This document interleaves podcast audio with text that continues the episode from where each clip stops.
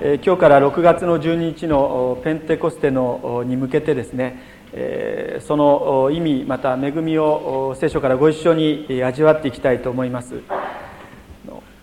皆さんよくご存知だと思いますけれども教会には大きな3つのお祭りがあります。クリスマスそして先日共に祝いましたイースターそしてペンテコステですね。クリスマスはイエス様のお誕生日イースターはイエス様の復活。ペンテコステはこの精霊の降臨。まあ、言い換えると、ま、それによって、え、この新しい神の宮なる教会が誕生した。それのお祝いが、ま、ペンテコステであります、え、ペンテコステという言葉は、ま、ここには出てこないんですけれども、え、使徒原稿録の2章の1節のところに五巡祭という言葉が出てくるんですがこれはもともとギリシャ語でペンテコステという言葉が使われています。春の小麦の収穫を祝う感謝の日。またあのモーセがですねシナイ山において、えー、神様から10回10の戒めを授かった日もこの日だったというふうに、まあ、言われているわけです。杉越の日から数えて50日後にペンテコステの日にこの弟子たちが集まってそしてそこに精霊が下った。イエス様の約束が成就したわけです。さて、えー、今日お読みしました使徒原稿録ですけれども、えー、実はあのルカの福音書を書いたルカによって書かれたものだというふうに考えられます、えー、今日読まなかったんですけれども使徒原稿録の一章の一節二節のその書き出しの部分がルカの福音書のその書き出しと似てるわけですね。ご存知のようにルカという人はイエス様の福音を地中海のローマ世界に述べ伝える働きを担った使徒パウロの同労者でした。もともと彼はあのお医者さんだったんですね。でも非常にギリシャ語が堪能でなおかつ歴史的な記述をきちっと記録する賜物に恵まれていた人物であったことは、まあ、ルカのルカの福音書を研究する学者たちが、まあ、口を揃えて言うことであります。でそうしたルカが福音書の続編として書いたのが、まあ、今日からのペンテコステの日までご一緒に読みますこの使徒原稿録ですね。ですからこれを読みますとこの一章の八節が使徒原稿録全体の鍵の聖句だと言われてるんですけどもこの一章の八節にありますようにまさに弟子たちが約束の精霊をいただいてまずエルサレムから始まってそしてユダヤとサマリアの全土また地の果てすなわちローマに至るまでイエス様の復活の証人となるその約束が成就していくそのプロセスがですね丁寧に記録されているわけなんです。つまりルカが伝えたかったことそれはイエス様のお働きがイエス様の昇天によってストップしてしまうのではなくて約束の精霊を下し今度はその精霊に力づけられた弟子たちがイエス様の始められたその大切な御業を引き継いでそして継続してそれを行っていったんだ。つまりルカはこの初代教会の働きの背後に約束の精霊の宮業をしっかりと見ていったんですね。でそれを使徒原稿録の中で詳しく記録しているわけなんです。ですからどうでしょうか？使徒原稿録を通して私たちクリスチャンのこの私たちのこの地上における大切な使命がはっきりされてくると思うんです。まず一つは一人の人間としてキリストにいたものになっていくってこと。言い換えるならば私自身がイエス様に代わって小さなキリストとして証しをしていくっていうこと。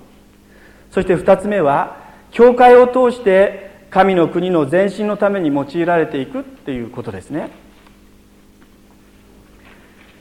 ところで今から2000年前のペンテコステの日にこの弟子たちが集まりまして120人ほどの弟子たちが集まってそこに精霊が下って初代教会が誕生してから教会はこの2つの使命に、まあ、今日まで生きてきました。でその福音のバトンが私たちにも届けられてそして今度私たちが家族とかそれからお友達とか職場の仲間にそのバトンを手渡していく。そういう責任を託されてるわけですね。あるいは次の世代に信仰を継承していく。そうした宣教の働きはまさにイエス様からスタートしているわけなんです。じゃあイエス様はその宣教の働きをどういうふうに始めていかれたのか。まずそのことから考えてみたいんですけども。およそ福音というメッセージをもう全世界に伝えなさい。もうまんべんなく伝えなさい。そういうことを考えた場合今の時代に生きる私たちは一体どういうことを考えるんでしょうか、まあ、例えばあのその伝える人を養成するために教育機関を建てましょう。進学校を建ててそこで訓練してそしてそこから派遣しましょう。あるいは今コンピューターの時代ですからあのコンピューターを使ってですねもう直接一人一人のところにこうアクセスできるようになんかそんなものを考えましょう。今実際にそういうことが始まってますけども。あるいはまああの今飛行機とかいろんなのであの本当に人が行けないところに簡単に行けるようになりましたのでそういうものを使って世界中を旅してそして福音を伝えましょう、まあ、いろんなことが考えられるわけです。また一人でやるやるにはもう気が遠くなるほど大きな責任なのでみんなで協力して組織とか団体とか作ってそしてみんなで協力して、えー、進めていきましょう、まあ、そうしたことも考えられます。ところがイエス様はそうしたことを一切なさいませんでした。もちろんイエス様の時代コンピューターとかあの飛行機がないのでそれ使えなかったということありますけどもイエス様はそういうことなさらなかった。じゃあイエス様は何をなさったか。それはこの後出てきますけれども無学な普通の人、まあ、漁師であったり徴税人であったり人たちそうした男たちとも徹底的に生活を共にしたわけですね。もちろんその人たちの周りにはお世話をする女性の人たちもいたわけですけれどもそうそういう人たちと徹底的に生活を共にしたんです。くどいようですけれども私たちが思いつくようなことは一切なさらずむしろわずか十数人の人たちとそれこそ小グループを作りましてそして徹底的に生活を共にする方法をお選びになりました。なぜか。それは生活を共にすることを通して主の弟子である彼らがイエス様にいたものに変えられるため小さなキリストとして生きることをイエス様は求められたからです。でそのためにはどうしてもイエス様と生活を共にしイエス様の御言葉によって直接養われる必要があった。ところがですね現実は福音書を見ますとイエス様が弟子たちを訓練したその生活を共にした結果本当に素晴らしい弟子たちになったかというと残念ながら必ずしもそうではありませんでした。先週そして先々週もお話ししましたけれどもイエス様が十字架におかかりになった時に弟子たちはイエス様を捨てて逃げてしまったんですね。みんな逃げてしまいました。これが弟子たちの現実。3年にわたってイエス様と生活を共にした結果でありました。成果でありました。でこの現実を踏まえた上でイエス様が昇天ですね。私たちの場合メスって書くんですけどイエス様の場合天に昇るって書くんですがこのイエス様がこの昇天する直前に最終的に彼らに対して語られた言葉が今日の4節に出てくるんです。エルサレムを離れず前に私から聞いた父の約束されたものを待ちなさい。父の約束されたものって何でしょうか？精霊ですね精霊。精霊が一人一人に下って一人一人が精霊を宿す神殿になるというそうした約束なんです。でそのためにすべきことエルサレムを離れるなということとそして待ち続けなさい。このことをイエス様はこの弟子たちに求めたんですね、まあ、この後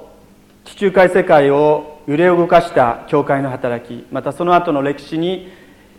おけるこのクリスチャンの働き宣教の働きが可能となるために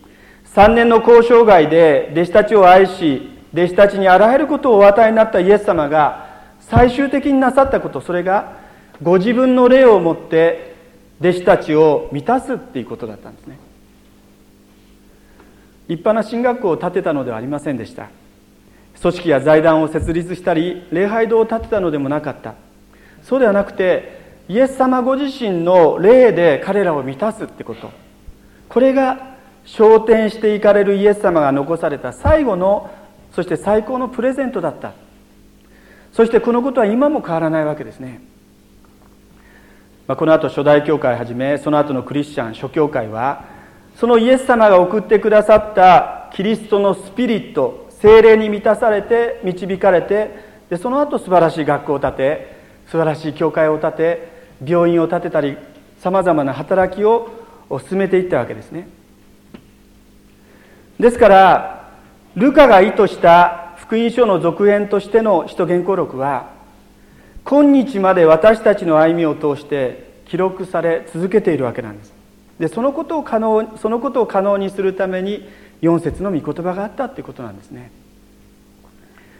さてちょっと導入に時間を取ってしまいましたけども残りの時間今日はこの4節を中心にご一緒に考えてみたいと思うんですね。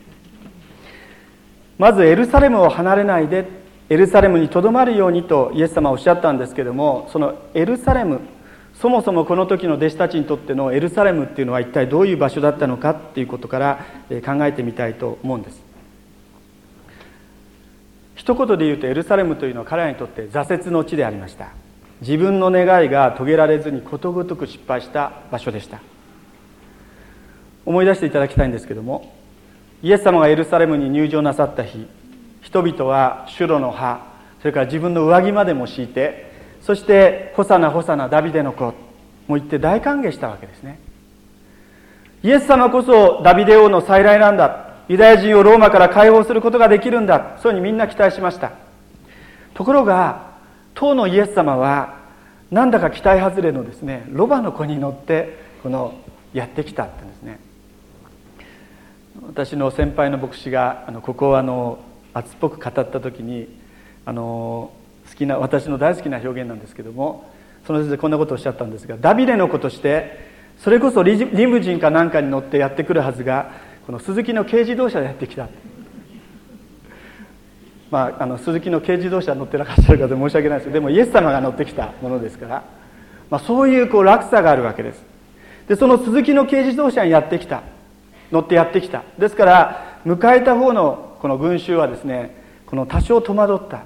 いやあの期待外れだったと思います。イエス様の弟子たちも似たり寄ったりでした。今日の6節を見ていただきますと分かるんですけども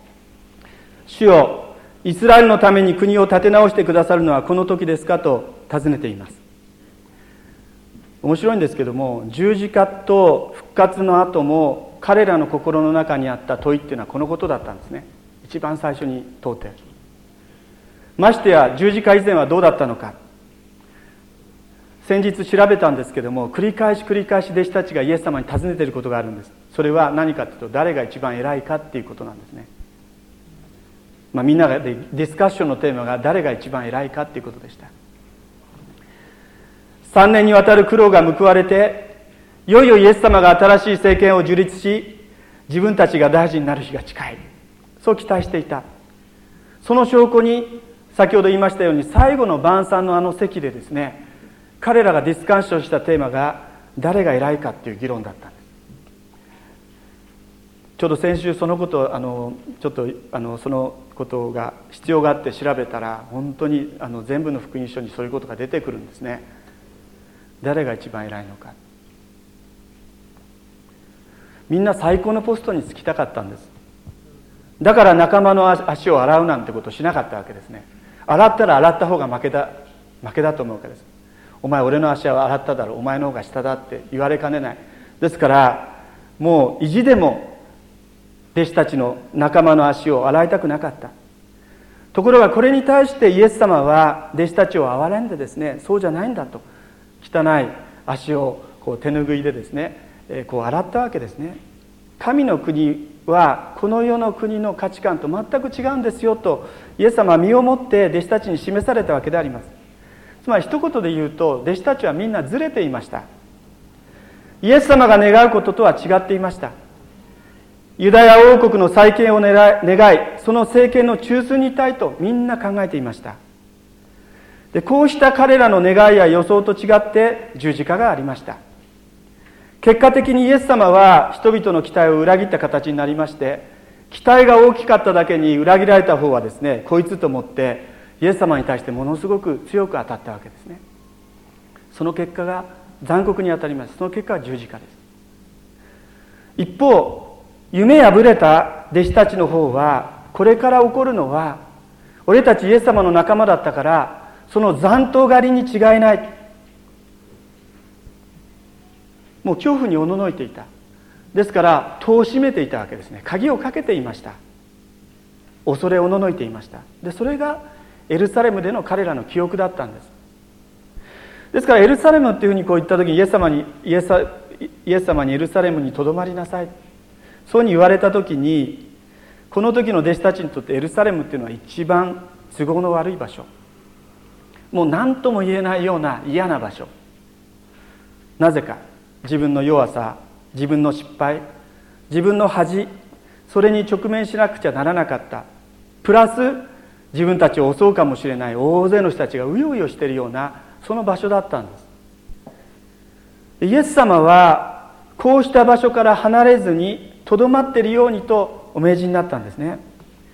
2つ目のポイントに移りたいと思いますけども。では弟子たちにとってそのイエス様にあごめんなさいエルサレムにとどまるっていうことは一体どういう意味があったのかっていうことなんです。結論から言いますとそれは自分自身の現実と向き合うっていうふうに言い換えることができるのではないでしょうか。思い出していただきたいんですけどもあの創世紀の一番最初のところで罪を犯したアダムとエバに対して神様は何とおっしゃったでしょうか？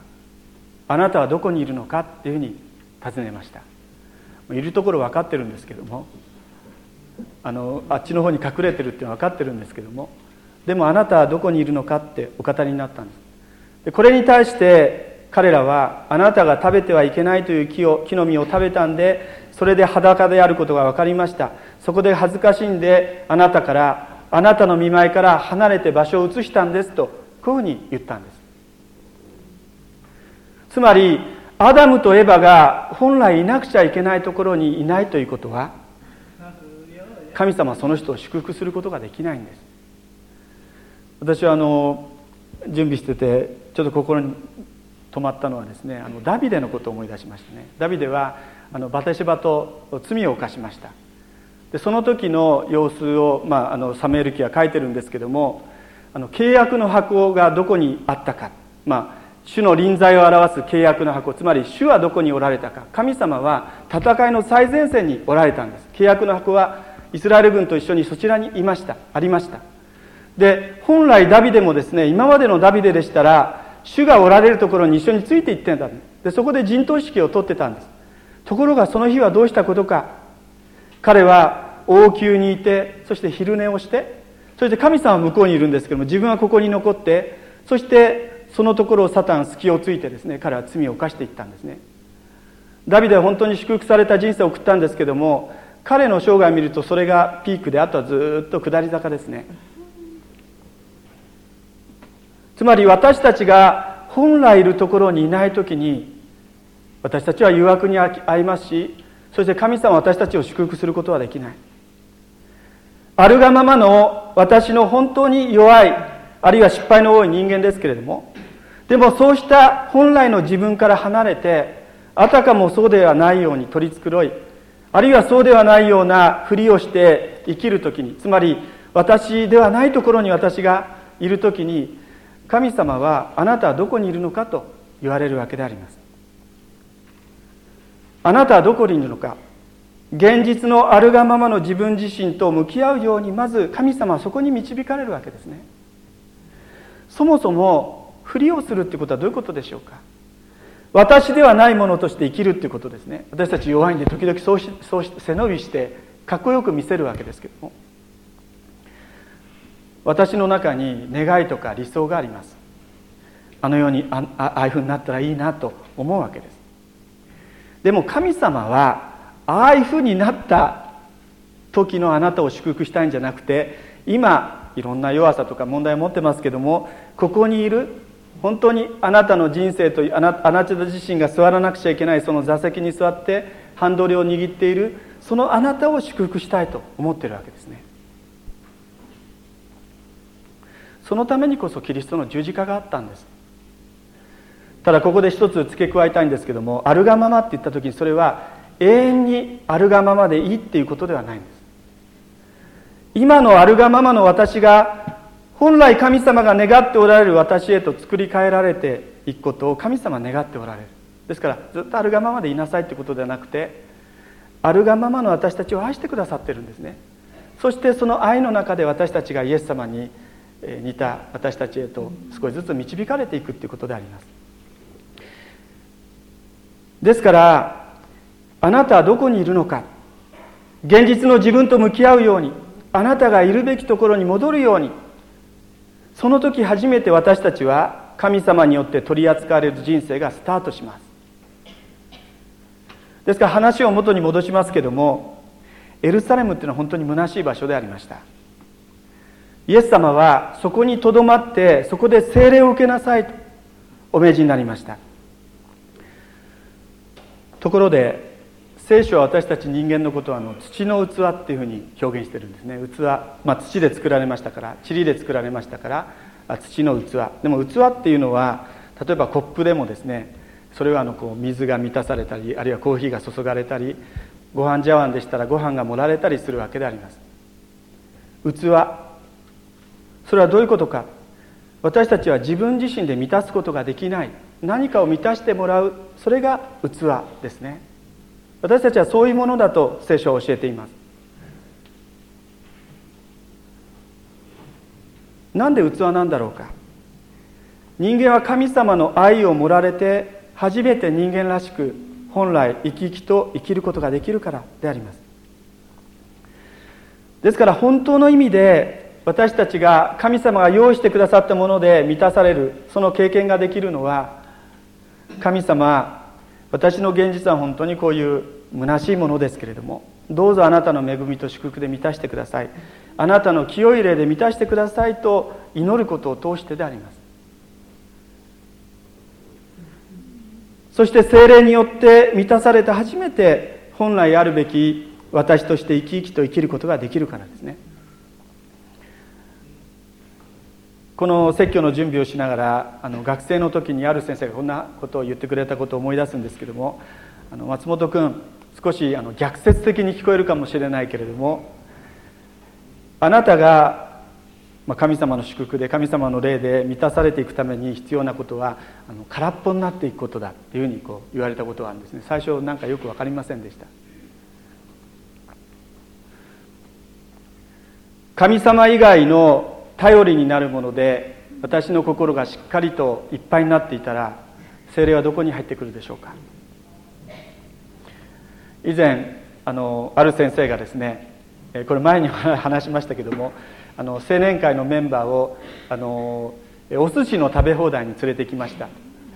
であの教会に戻ってきました。そしたらちょっと不満げなんですね。どうしたんですか？って聞いたらいや連れて行ったんだけど最初からあのお稲荷さんガンガン行ったって言って怒ってる怒ってるっていうかなんでお稲荷さんみたいなものでお腹を満たしたらですねもっと高価なあのお寿司が入ってこないでしょうと。もう最初からお稲荷さんで行っちゃったっつってですねなんかあの損したような思いで帰ってきたっていうんですね。